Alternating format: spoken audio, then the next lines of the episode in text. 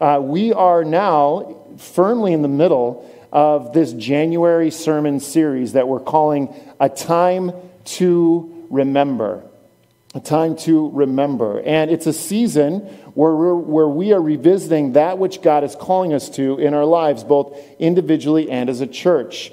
And Stephen Nosworthy, thank you so much for preaching last week. Started us off with a great message last week. If you haven't, if you weren't here last Sunday, I would encourage you to go back and listen because Pastor Nosworthy, retired Pastor Nosworthy, um, shared with us just a great challenge as we consider and review 2022 to think about 2023. We talk about, he talked about refocusing, that God is great, that God is good, and that we are called to put our hope in the Lord. These are excellent and perfect words as we start this series and this conversation and we move forward in the future. So then, my task over the next several weeks becomes to point us to our calling, to point us to what God is calling us to as we revision, as we seek to grow in the season of evaluation, as we refocus. And today we start with Colossians chapter 3 uh, verses 1 through 4, and we're going to talk about what it means to be made alive in Christ. So if you have your Bibles, if you want to pull up your Bible app, you are welcome to do that. Colossians chapter 3, verses 1 through 4. But we are going to start with baptism today. And it might be a bit of a curious start, but I really think this is actually the perfect way for us to think about this idea of being made alive in Christ, is to talk about baptism. Now, um, when I was first in ministry, a very young pastor, I will never forget the very first time someone asked me to baptize them, to preside over their baptism. I don't think you forget many of your baptisms. It's such a great celebration, a special moment, but especially when it's your first time being asked to baptize somebody. And I was in my younger 20s, and we had a young woman who had went through the youth ministry, probably through our confirmation program. She had committed her life to Jesus, and she asked me to baptize her. And I'm like, that would be fantastic. So we had a conversation about it. We talked with their family about it. And at the church I served at the time, um, it was a very large congregation, a very large sanctuary, probably a sanctuary that sat, let's say, 600 people. So big, big room, okay? And the stage itself was about four or five steps high.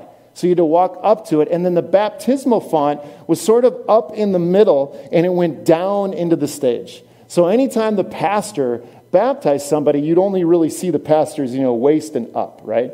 And there was a very unique kind of situation. So there I am, standing in the baptismal font. I'm in my younger 20s, and I'm explaining to our congregation the theological background of why we baptize people. And the young woman who was about to be baptized is standing off to my left where the stairs came down into the baptismal font. And in that church, they wore white robes when they were about to be baptized. She had her sponsor with her, which I think was her mom. And it was this wonderful celebration moment. And as I'm explaining baptism, and at some point in that explanation, I reach out my hand and I invite her to come down into the baptism, baptism pool with me. And she takes a step, and almost as if in a movie, in slow motion, she slips. Okay? And it wasn't one of those like three inch slips where you're like, whoa, that was kind of scary. It was full on both feet launch up into the air. And she is almost instantly horizontal with the ground and falling. And without even thinking, I reach over in the water and catch her. Okay? Now, I'm going to pause the story for a minute because in telling this story over the years, I have elaborated. I have, I have made it a grander story than it, and it should have been. You know, it's kind of like a fishing story when you think, hey, I caught a fish this big and it gets bigger over time. I mean, we laughed about this. I said, you know, I caught her and then baptized her all in one motion, but that's not actually what happened. I was actually able to catch her and kind of keep her from falling and then bring her into the pool. And we all celebrated because she could have been hurt but both feet slipped out. And oh, it was one of those unbelievable moments where after we all settled down, she came in and we had this wonderful and beautiful moment where I said, Do you wish to be baptized today? She said, Yes. Do you confess that Jesus is your Lord and Savior? She said, Yes. And then I baptized her. And it was a beautiful, beautiful moment that I'll never forget. And it could have been tragic in some way, in some ways. But it's interesting when we think about baptism because we all probably have some story with our own baptism or the baptism of somebody that's been very, very close to us. Probably most of us in this room have some experience with being baptized, and it's probably been very, very special to us in our lives. And baptism is such an important part of who we are as believers. In the covenant church, we call it a sacrament.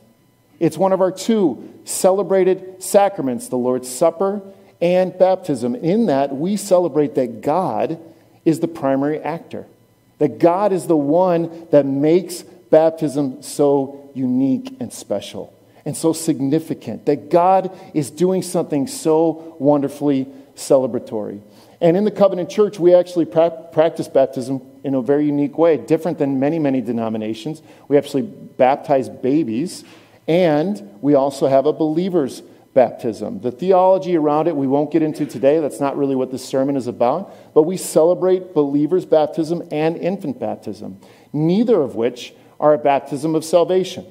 It is a public confession, a public expression of an inward faith. That's what our baptism is. And the power in baptism is this unbelievable confession that our bodies make when we are baptized. Think about this for a minute. When you're baptized, and I think New City last year had a baptism up here, and I can't wait for that time when we get to celebrate that together as well. But in baptism, when the pastor lowers you into the water, you're being buried in the water, right? As if you're being associated and buried with the death of Christ. Christ crucified dead and buried in the tomb, stone rolled in front of the tomb, buried, taking on the sin of the world, creating a way for salvation. And we are buried with Christ in the water in our baptism. And similarly, then, we are raised from the dead out of the water and made alive in Christ. This is the power of baptism. It is a living example of the gospel of Jesus. It is an example of what Jesus did for us on the cross. And baptism is a very interesting place as we consider Colossians chapter 3. It says this, if you're in your Bibles, read with me Colossians chapter 3, verses 1 through 4.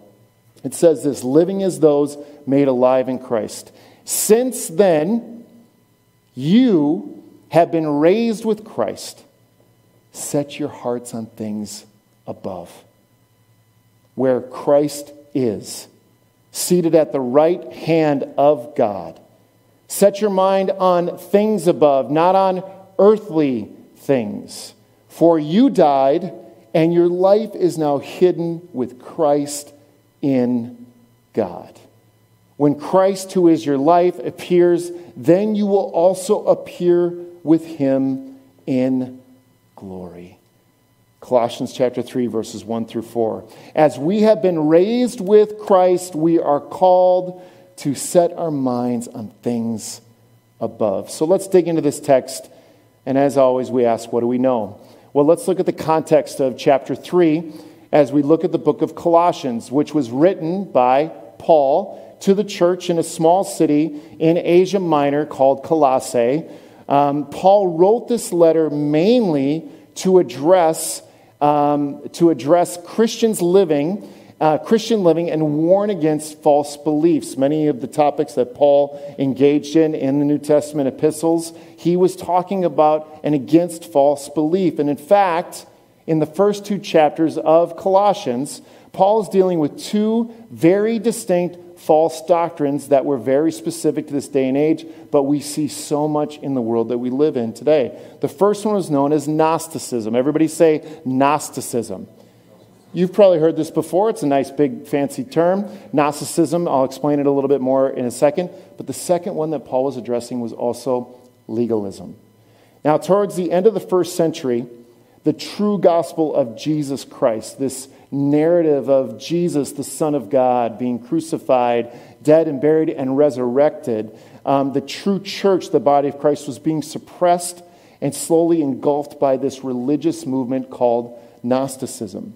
And one of the condemning features of Gnosticism is that it combined certain elements of Christianity, the, the way of Jesus, with what was known as the mystery religions. These mysteries involved secret societies, they involved secret rituals. Um, there was like a, an ascent to levels of understanding, and there was these strange practices that Gnosticism celebrated called gripping religious ecstasy and being possessed by the God. So there was this kind of intellectual ascent to being saved. That's what Gnosticism brought. And Paul spoke out against it as a false doctrine all the time. And then, of course, Paul, at the end of chapter 2, right before Colossians 3, he spends time addressing the legalism that was starting to creep up in the New Testament world. And legalism, of course, is a dependence on a moral law or a religious code on individual action rather than on the person and the work of Jesus Christ. The religious commitment that we make through faith. And Paul's message was incredibly clear that these false believers who brought forward these legalistic views, this Gnostic mindset, that they were a false brand of spirituality. Why? This is very important. Because none of what they offered could produce any transformative work against the flesh. Nothing could suppress the flesh like being transformed in Jesus Christ. So in chapter 3, then, Paul is making a transition showing how Christians have the opportunity to live right with God, to be righteous. And so Paul is pointing the church not with a heretical legalism, not with some sort of philosophy like Gnosticism or any sort of focus on rules or regulation, but rather Paul is focusing on the risen Christ and his work in our lives. And this is the theme of today's message that we have the opportunity to live lives that are focused on the risen Christ in our lives. The work that God has done, the risen Christ, the change that has come about in that transformative work, that is what Paul is calling us to. So in chapter 3, Paul is focusing on practical Christian living, and it's built on the foundation of a theological truth. That is, what we believe about God. And the way that we live our lives is rooted, hear this, in the way that we think and in the way that we see the world and how we see ourselves in the world. We have a real and vital identification with Christ in both his death and his resurrection. And this causes us to think about things above.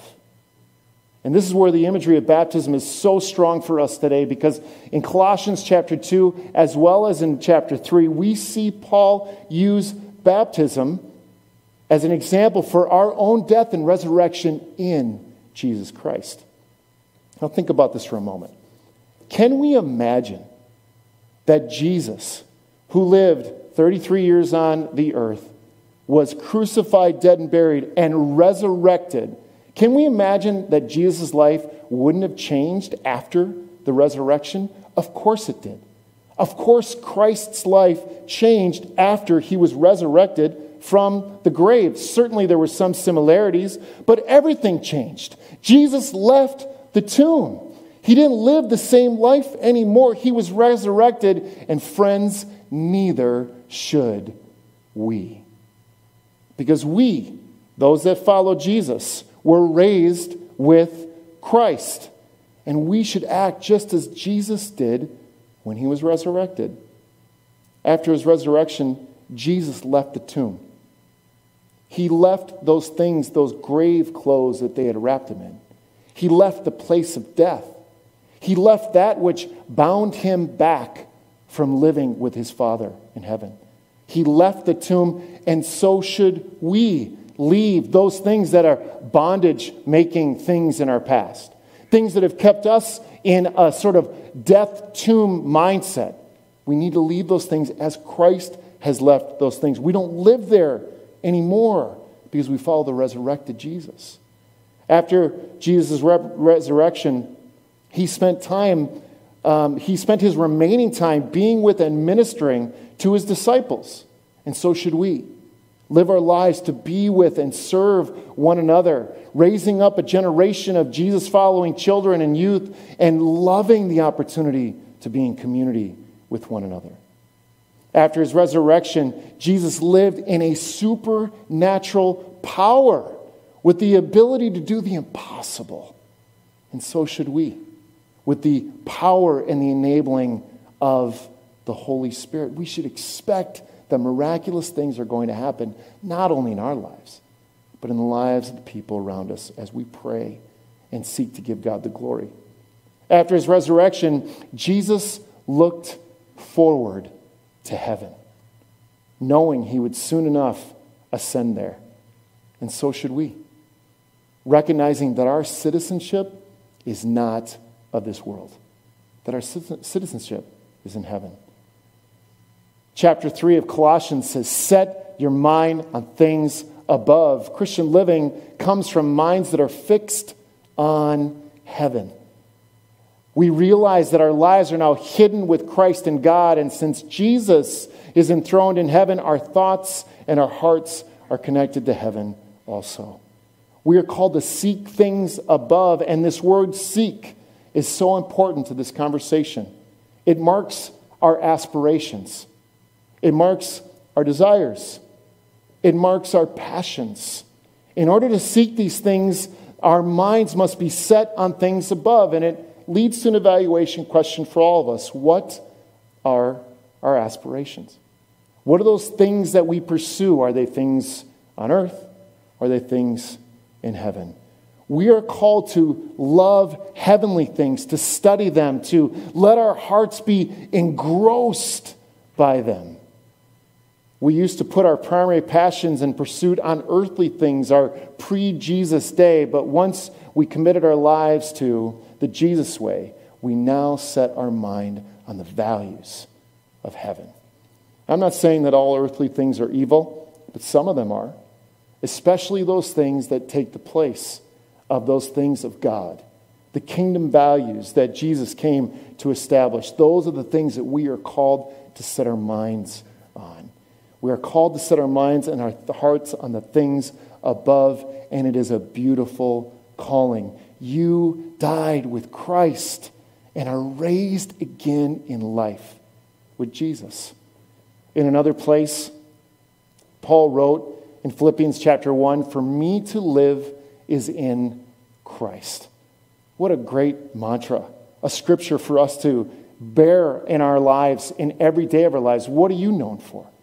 When people say, Well, I know this person, what do they say about you? Sometimes we say, Well, that person is such a great musician, or they're such a great athlete, or they give their lives to their work, or they're, they're known for loving their children. All good things.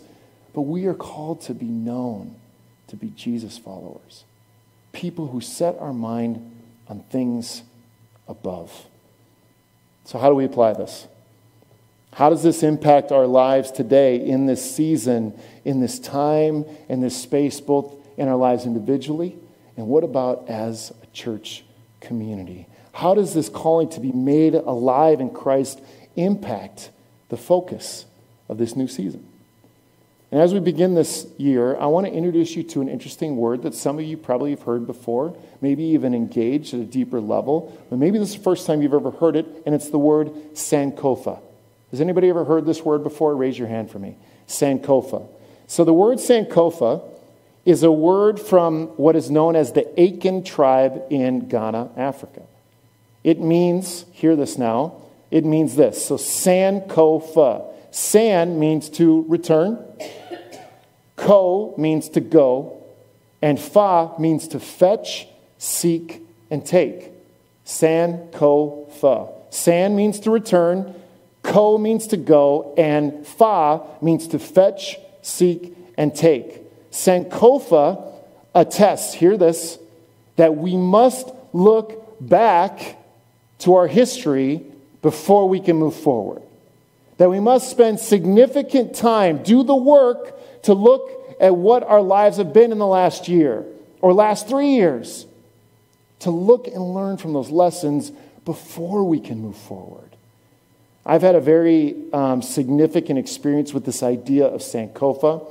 Um, some of you might be aware that in the Covenant Church, the denomination of which New City is connected to, we actually have a discipleship immersion experience called the Sankofa Journey, and it centers around racial reconciliation.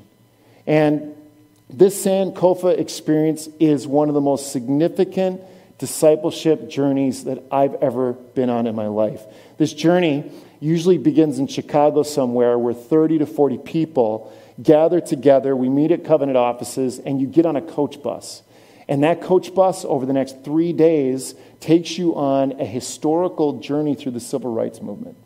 And what's so wonderful about it and so challenging is that you're faced with these different um, historical milestones of the civil rights movement, and you have a partner. And that partner is usually someone who comes from a different ethnic perspective than you. And so you're having these significant conversations with your different upbringings, thinking about deep discipleship, Jesus impact moments in our lives as we reflect on the pain and the celebration of American history as it relates to the civil rights movement. Now, this photo up here is a picture of a dear friend of mine that many of you probably recognize. His name is Kevin Farmer. Kevin is the pastor at Epiphany Covenant Church in Minneapolis that meets at Hope Academy. And Kevin was my partner on the first Sankofa journey that I went on some like eight, nine years ago. And here we are at the Lorraine Motel, which is where Martin Luther King was assassinated. And so Kevin and I, after, you know, really exhausting bus ride, we got to sit and experience this space. Oh, can we bring that picture back up, Jeff? We got to sit and experience this space where Kevin was able to explain to me how significant to his faith this moment in history really was.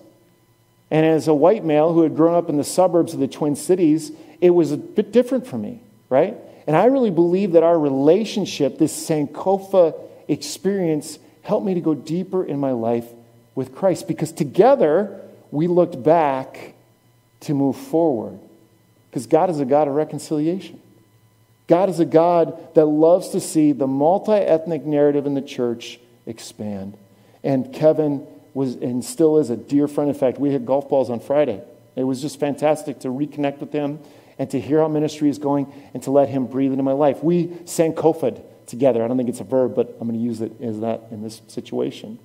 So, this idea of Sankofa, listen, teaches us to look back as we move forward especially as we consider this idea of being made alive in Christ.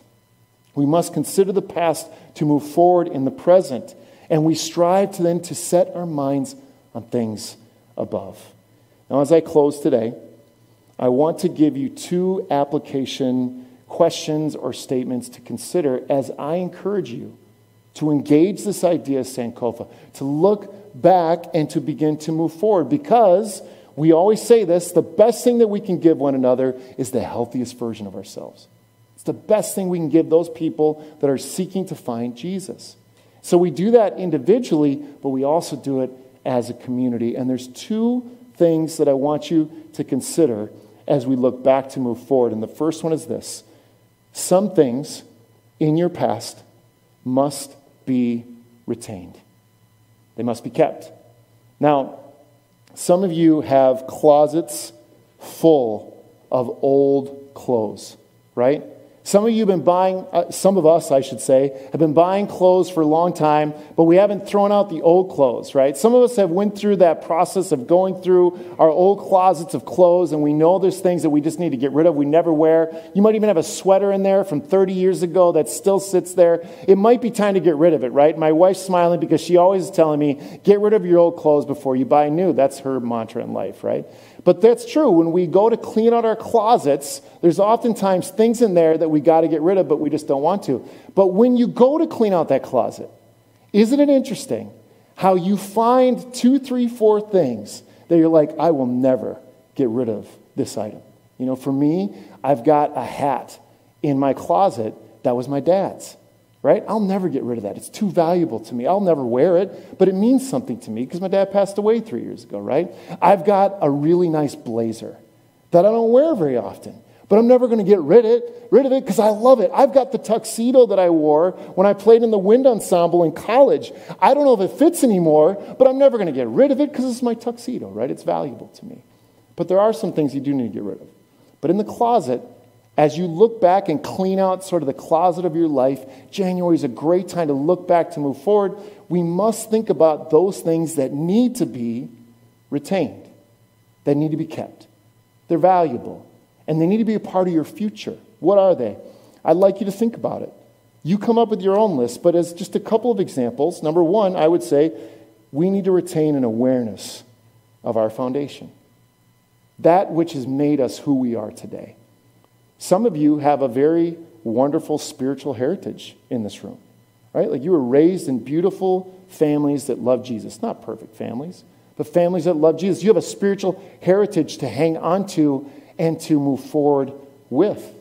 Maybe some of you have deep relationships with other people that you need to hold on to to move forward. What are those things that help you to stay focused in your life?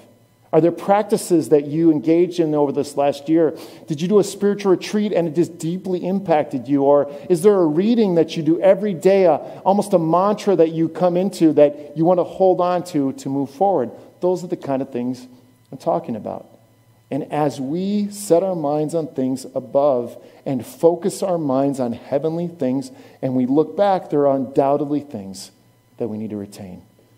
But secondly, there are things that must be released. There are things that have to be let go of. There's things from your past that it's time to get rid of. Friends, hear this. It's time to let go of those things that are not of God, that have maybe defined you, that you need to release, that fo- help you focus on godly things. Maybe they're false, false beliefs Maybe somebody told you when you were younger something so false it's never left you. It's time to let it go and time to focus on heavenly things. Are there false beliefs or false philosophies that you've been holding on to? Is there a false vanity, a pride, an ego that's been getting in the way of who God's called you to be? Are there traditions that it's time to let go of? That it becomes so sacred and entrenched in your life that they have a foothold, that maybe they're not God honoring? It's time to let them go. Maybe there's a grip on values in the world that God is calling you to let go. There are things that need to be released. My two application questions for you to consider as we strive together to focus on things above are number one, what are some of the things in your life that need to be retained? And number two, what are some of the things in your life that need to be released? Sankofa, look back to move forward. Now, as we close today, I'd like to close with a prayer. And it's not just um, any prayer, this is actually the prayer of St. Patrick. And earlier this week, when we were talking about today's message, I thought, you know what, this prayer just seems perfect as we try to surround ourselves with the Holy Spirit's work in our lives, seeking Christ.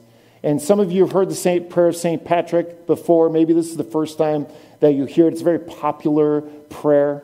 And I think you'll understand when you hear it today as I close with this. May it be a blessing to you and to us as a community as we strive together to focus on things above, to be made alive in Christ.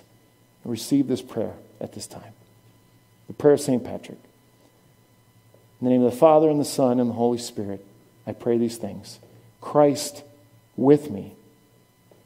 Christ before me, Christ behind me, Christ in me, Christ beneath me, Christ above me, Christ on my right, Christ on my left, Christ when I lie down, Christ when I sit down, Christ when I rise, Christ in the heart of everyone who thinks of me, Christ in the mouth of everyone who speaks of me.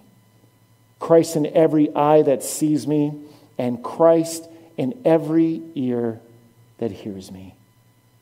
May we be reminded today of the ever present Holy Spirit's work in our lives that surrounds all of us in every moment of every day. Thank you, Father, for this prayer. Thank you, Father, for your good word that points us in the direction we ought to go. We pray these things, Lord, with hope and expectation and ask that you would give our beautiful community a great and holy vision as we look back to move forward. We pray these things in the name of the Father, and the Son, and the Holy Spirit. Amen and amen.